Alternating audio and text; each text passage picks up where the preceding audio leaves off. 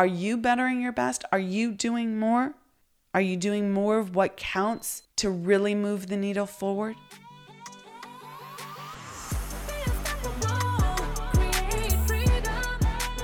The Thinking Yourself into Exponential Results series on the podcast comes to you every Saturday morning and takes what we discuss in the Morning Mindset Club, compiles it into one easy to access recording, and gives you some killer bonus content at the end that's not to be missed and only available here. So let's dive right in.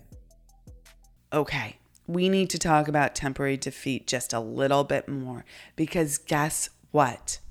It's part of life, it's part of doing business. You will always hit snags. Curveballs will come your way, curves in the road, bumps in the road, mountains in front of you that you need to climb. Are you going to move mountains? Are you going to be someone who actually moves mountains?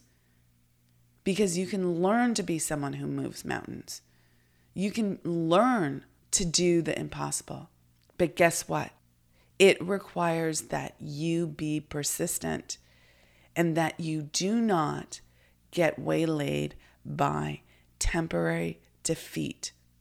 Hill says, No man is ever whipped until he quits in his own mind. Are you quitting in your own mind? Do not let that happen. A quitter never wins and a winner never quits. Another quote. We see men who have accumulated great fortunes, but we often recognize only the triumph, overlooking the temporary defeats which they had to surmount before quote unquote arriving. I would star that one. I would remember that one. You're looking at the after picture. You're not looking at the days of blood, sweat, and tears of dark nights of the soul, of crying yourself to sleep, of frustration, of challenges. And you've got to be willing to move through those and come out stronger on the other side in order to achieve your success. You will not achieve your success without facing temporary defeat. It is an absolute. Nobody has. Nobody has reached great success without also hitting temporary defeats. Who are you going to be in the face of that? Are you going to quit? Are you going to be a winner? You know what I'm rooting for. Now, this is not to say suppress your feelings. This is not to say don't have feelings. This is to say, what are you going to do with those feelings? What are you going to make it mean? How are you going to handle yourself? How long are you going to give yourself to get it out of your system, to emote, to be frustrated, to cry? When are you getting back on that proverbial horse? How quickly can you do that without suppressing things? Hill goes on to say no follower of this philosophy can reasonably expect to accumulate a fortune without experiencing temporary defeat. When defeat comes, accept it as a signal that your plans are not sound, rebuild those plans, and set sail once more toward your coveted goal. If you give up before your goal has been reached, you are a quitter. A quitter never wins, and a winner never quits. And here's the thing He's just given you one of the little keys to success. When defeat comes, accept it as a signal that your plans are not sound and rebuild those plans. What do most people do? They accept it as a sign that they're wrong, that they're not good enough, that they're not fit to be going after this goal or able to achieve it or any of that. They start layering on meaning about themselves as a sneaky, insidious way of convincing themselves to stop. If you want to be unstoppable, if you hit a snag that has you really challenged, instead of going down the rabbit hole of making it mean that something is wrong with you, why don't you just say, huh, something must be wrong with my plan? What am I not doing? What am I doing too much of? What do I need to be doing differently? Do I have things in the right order? Have I asked the right people for their input? Do I have the right people on my support team? What do I need to do differently? Take it out of the personal. It is personal, of course, but take it out of a value statement about yourself and instead just reevaluate your plan. What can you do differently? How can you improve things? Let's get started on this next section in the chapter on organized planning. Here, Hill is talking about two types of people in this world leaders and followers. He says, broadly speaking, there are two types of people in the world. One type is known as leaders and the other as followers. Decide at the outset whether you intend to become a leader in your chosen calling or remain a follower. The difference in compensation is vast the follower cannot reasonably expect the compensation to which a leader is entitled, although many followers make the mistake of expecting such pay. It is no disgrace to be a follower. On the other hand, it is no credit to remain a follower. Most great leaders began in the capacity of followers. They became great leaders because they were intelligent followers. With few exceptions, the man who cannot follow a leader intelligently cannot become an efficient leader. The man who can follow a leader most efficiently is usually the man who develops into leadership most rapidly. An intelligent follower has many advantages, among them the opportunity to acquire knowledge from his leader. Okay, lots to discuss here, and then he's going to uh, be talking about the attributes of leadership. So that's coming up, just a little um, uh, preview there. I want to talk about leading and following within an organization. Even as a leader, there is a time where you follow. We just had a conversation about working with your mastermind and you know one mastermind is a group outside of your your organization that is a group of like minded individuals, like a group of entrepreneurs. But another mastermind is your own leadership team within an organization. Now, in that role, they are leaders to who follows them, and they are followers of you being the CEO or founder or principal or whatever your title might be. And when you pull together your leadership team into a mastermind, and you bring a plan to them and you ask them, What do you think about this? And what do you think about that? You are now both leading and following. You're deferring in a way. And it's worthwhile to recognize where and when, as a leader, you need to defer. There are times in my business where I'm not the expert in a particular area, but I've hired an expert in that area and they lead me. They say, no, this is what we're doing. This is how we'll do it. This is what it looks like. Go do this. And for the most part, I say yes because they're the expert. There are times where I'll evaluate it through a slightly different lens, might make some minor adjustments, but for the most part, I let them run with it because they are the experts and I've hired experts. Now, I'm not setting them up for failure and abdicating responsibility, but I am letting them lead within that position. And this brings up another important point. He says here the difference in compensation between leaders and followers is great. But there are many examples of number twos, number threes, number fours, number fives in organizations who have become multi, multi millionaire billionaires.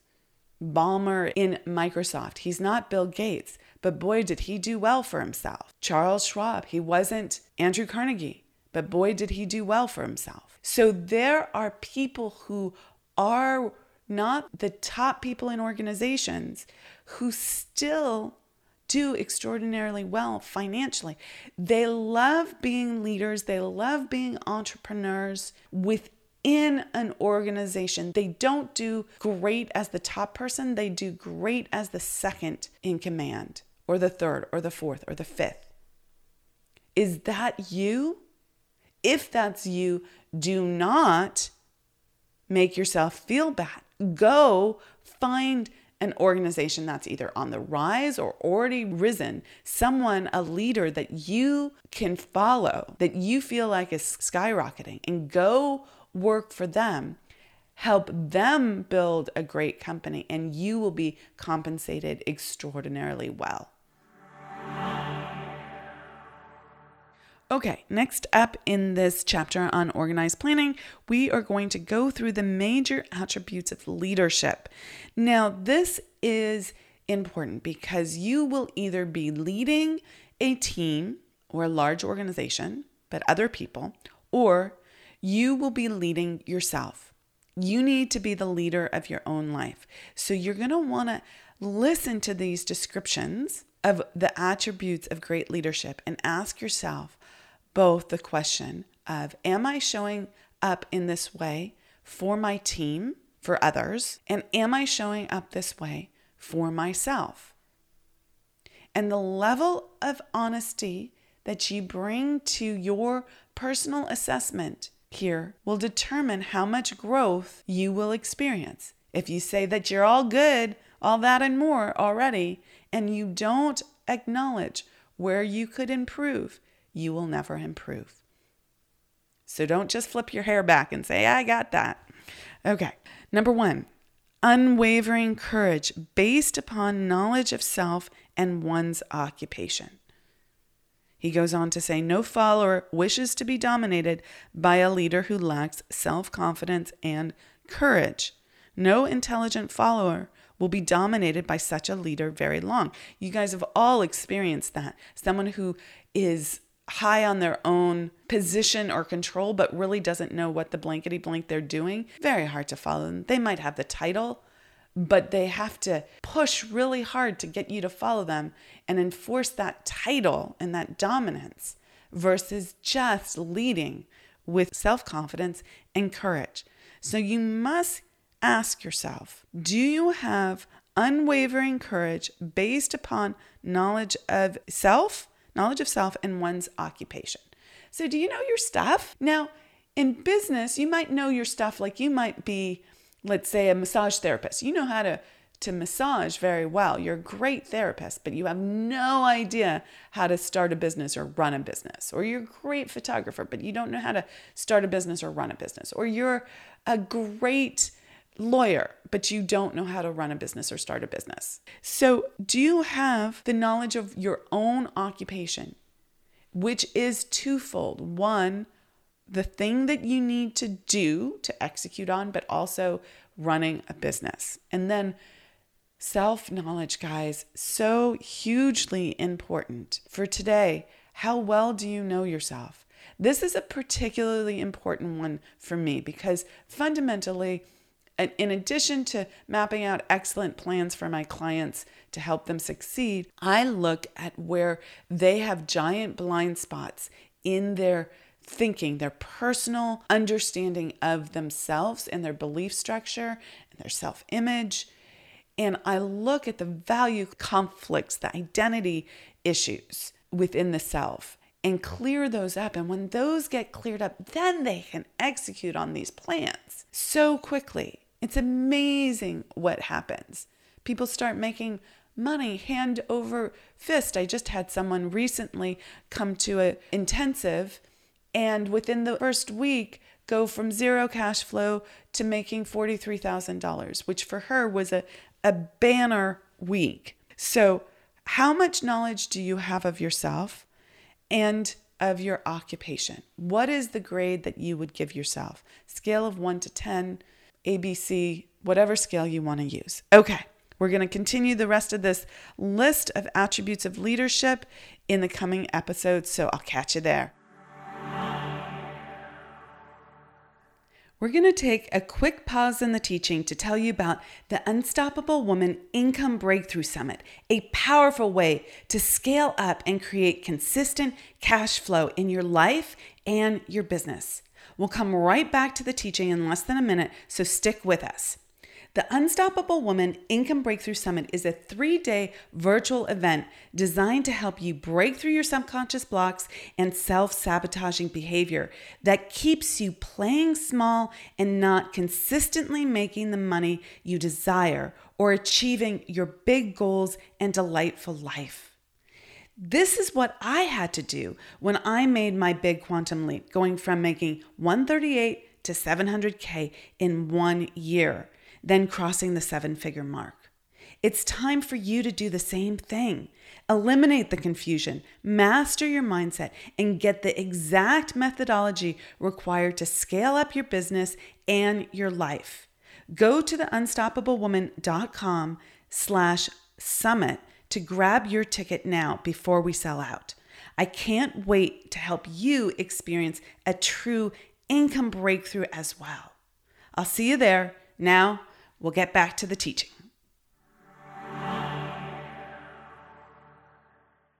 Today, we are going through the chapter on organized planning and we are reviewing the major attributes of leadership. Number two on this list is self control. The man who cannot control himself can never control others. Self control sets a mighty example for one's followers, which the more intelligent will emulate. Okay, so what kind of control are we looking at here? Obviously, if you're a rageaholic, you need to get that under frickin' control. You must control your emotional outbursts. Do you have do you have anger? Do you have are you crying at a drop of a hat because your hormones are going crazy? Ask me how I might know that. Right? Back in the day, I remember, oh, this was 20 plus years ago, like just bursting into tears at a particular job. And I was completely out of control because my hormones were completely out of control.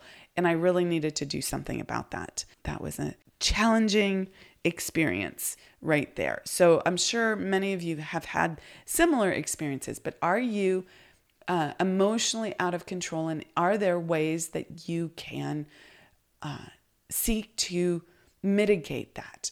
And there might be some learnings that you have to uh, work through. You might have to understand your your subconscious programming, your blind spots, what's driving you, and free that up so you don't you're not as reactive. You can be responsive. You might want to go to a therapist. You might want to learn cognitive behavior therapy. You might need to look at your hormones.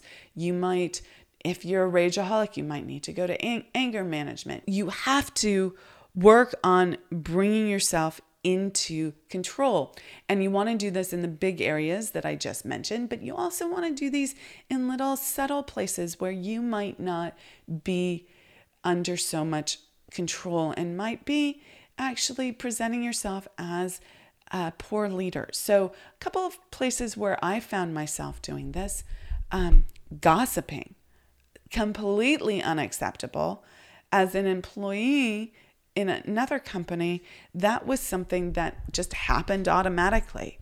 But it's toxic and uh, I'm not available for that. And so, why would you gossip about other people in your organization, um, even in an offhand way? So, a little remark here or there, they drop the ball on that, or or they're not doing so good there. If it's if it's and, and you'll know the difference if it's said in this dismissive offhand way that's um, meant to kind of let off steam for yourself but is not truly constructive don't say it that's an inappropriate move on your part as a leader. And I have caught myself making little comments like that and realizing, ah, that wasn't smart. That wasn't right. Because the way you do one thing is the way you do everything. So if I'm doing that in front of you, that means that I will do it in front of someone else about you. And we all know that intuitively, even if we don't know it consciously. And I want to build trust with my team members. I want to be in trust with my team members. So if I have an issue with the way something is happening, instead of letting off steam with someone else, I need to go and solve that problem. And so do you. So, self control in that area. If you're having a bad day, keep it in check, be a leader. Okay. Figure out who you can actually let down your guard with and who you actually need to be leading because people do need leaders and they do not need to see you faltering. Okay. Your team is not your emotional support system.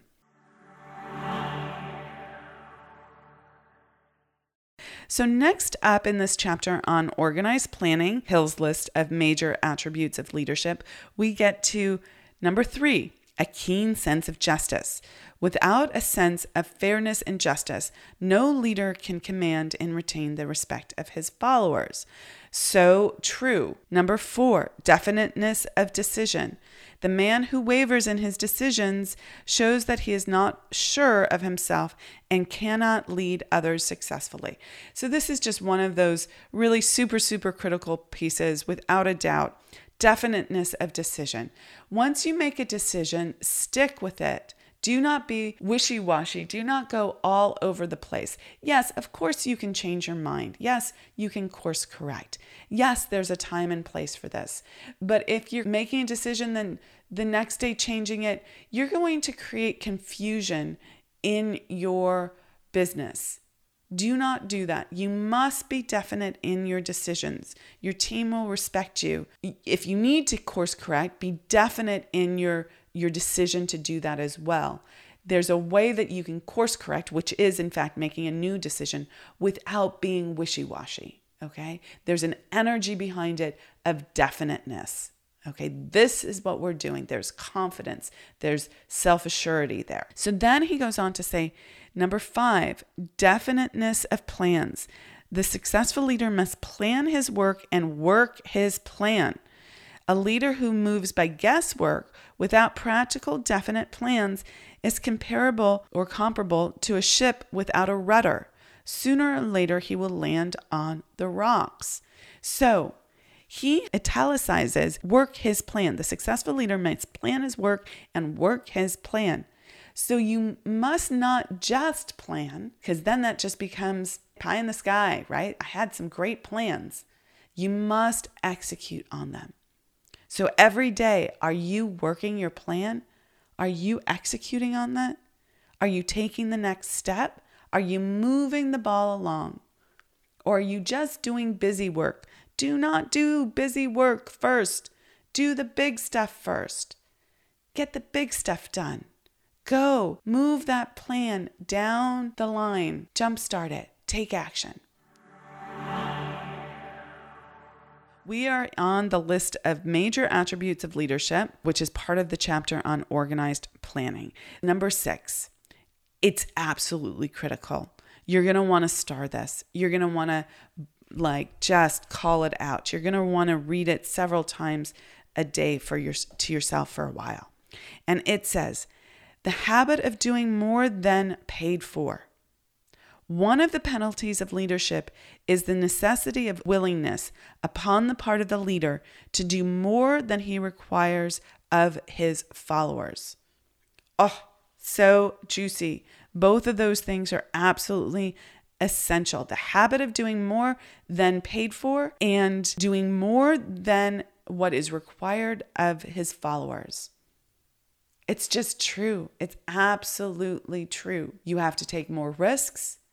You have to put in more effort, you have to put in more love, you have to put more time, more energy in. If you want the big compensation, it requires that you do more. But most people have this confused. Most people have this do more of the little things. No, you must do more of the big things, the things that grow you, the risk taking things, the things that challenge you. Yes, you have to do more of the little things too. If something is dropped in my business, the buck stops with me. If I know how to do it, I'm going to just jump right in and do it. I'm not going to let something fail. Okay? You got to jump right in. Now, the habit of being of doing more than is paid for. Right here is the law of compensation.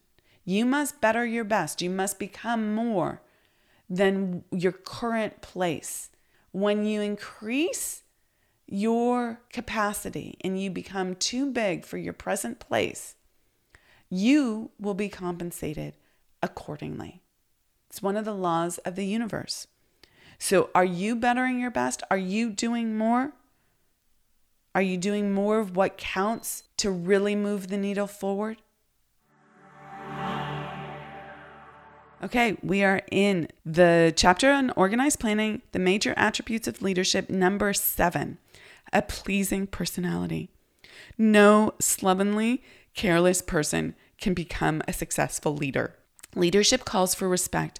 Followers will not respect a leader who does not grade high on all of the factors of a pleasing personality. Okay, he specifically says here no slovenly, careless person can become a successful leader. So, what might he be referring to in terms of slovenliness? Ooh, that's a hard word for me to pronounce, and carelessness. So, that could be in your thinking, that could be in your planning, that could be in your communication, in your emails, in your phone calls, in the way you address people. It could be how you dress, right? Are you careless and disheveled in how you dress or are you put together? Do you do you exude the the impression of someone who cares about what he or she does or do you exude the impression of someone who does not care about themselves or what they do? Because here's the thing the way you do one thing is the way you do everything. So if you are disorganized in the way you get dressed in the, the morning, if you're disorganized in the way you show up at work, if everything is chaos and a mess in your life, then your thinking is a mess as well. And your emotions are a mess as well. And your leadership is a mess as well. You might not want to admit that, but that's the truth. And the more I've cleaned up my environment, the more I've cleaned up my inner game. And the more I clean up my inner game, my emotions, my thinking, the more I clean up my environment. And this is so very, very important. So, how are you today going to clean up your inner game? And how are you going to clean up your environment? Maybe spend five or 10 minutes cleaning one or the other one of those up. If your personal environment is messy and disordered, and you've been putting off doing something about it, spend 10 minutes a day cleaning it up. Just 10 minutes. Everyone's got 10 minutes. Nobody can tell me that they don't have 10 minutes. If you do 10 minutes of putting papers away or organizing or hanging up your clothes or whatever it is a day, your place will be organized and clean in record time. It will get done pretty seamlessly as well.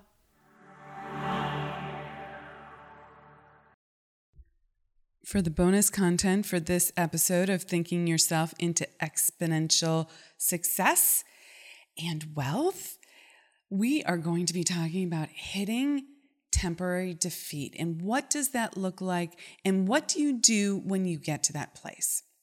Fundamentally, temporary defeat comes in two major categories big events that throw you for a curveball and may even bring you to your knees, like a business failing, going bankrupt, COVID completely stopping your uh, income stream.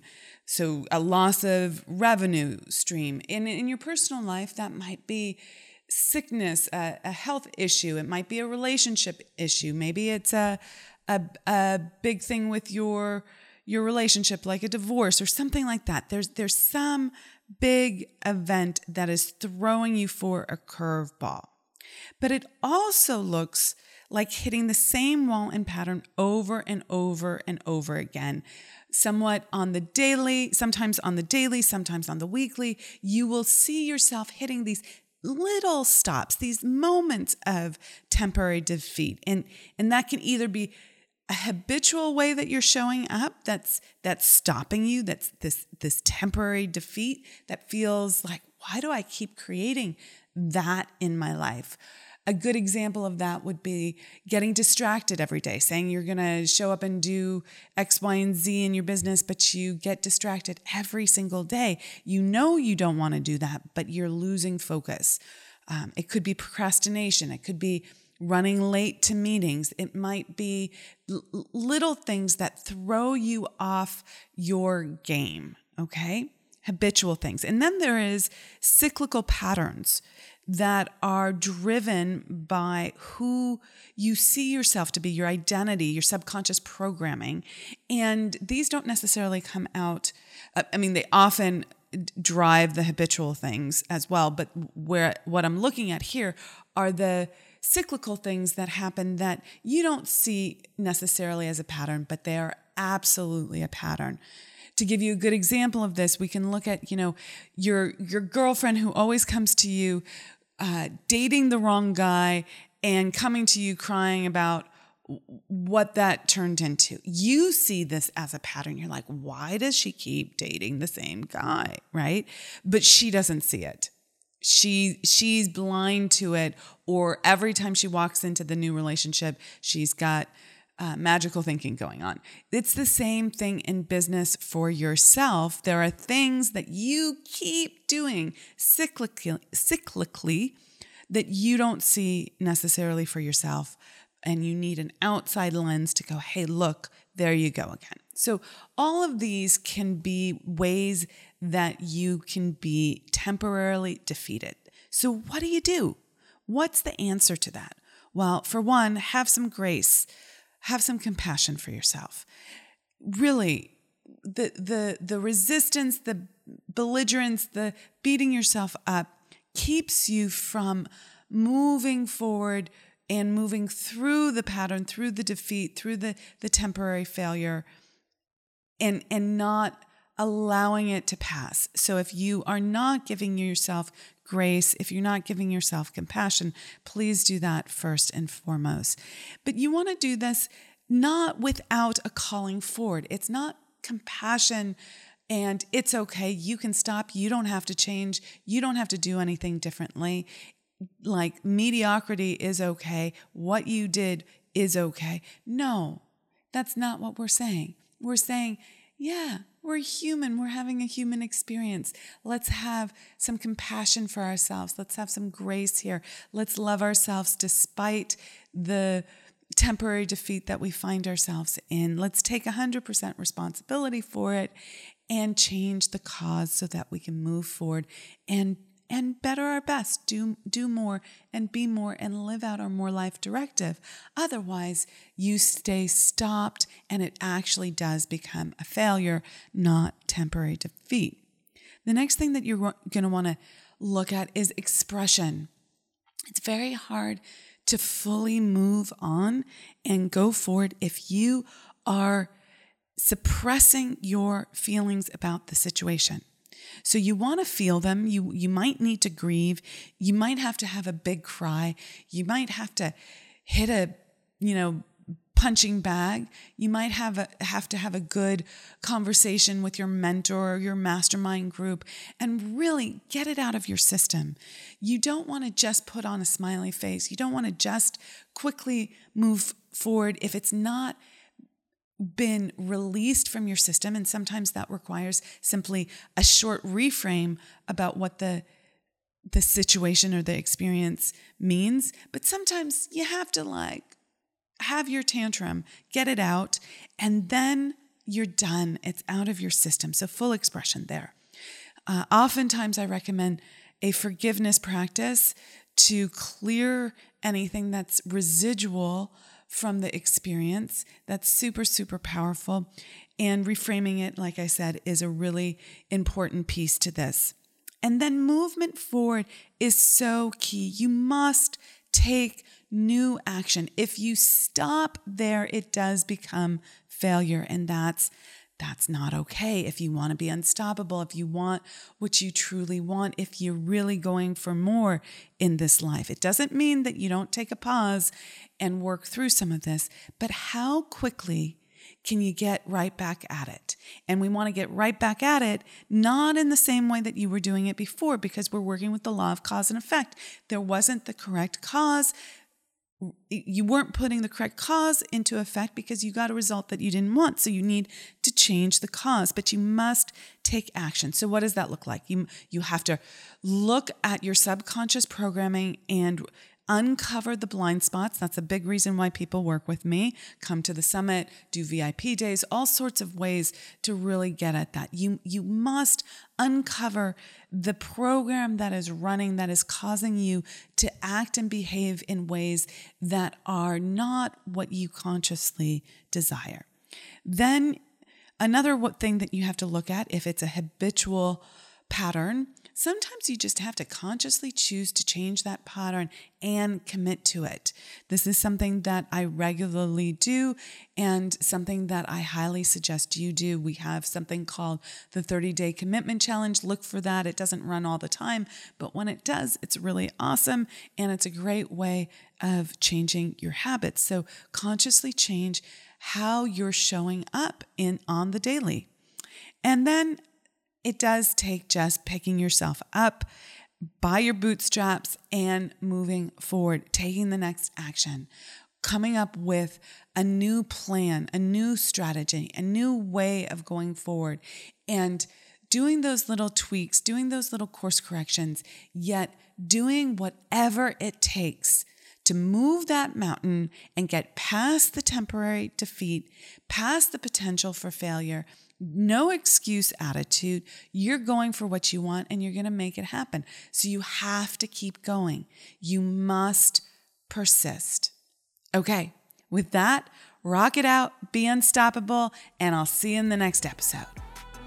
Thank you so much for joining us and for being part of the Unstoppable Woman movement. This special series is a part of our Morning Mindset Club and comes to you here on the podcast every Saturday morning. If you'd like to join the Morning Mindset Club at no charge, you won't have to wait a whole week and can listen to this series in short daily snippets every morning. Plus, you'll get a quick implementation practice and mastery check in to go along with it. You can find the Morning Mindset Club info in the show notes below or just head over to the unstoppablewoman.com slash mindset club. And as always, please share this podcast with two or three women who are ready for exponential growth and exponential wealth. And if you're game, we always appreciate a review on iTunes. That really helps us reach and elevate more women.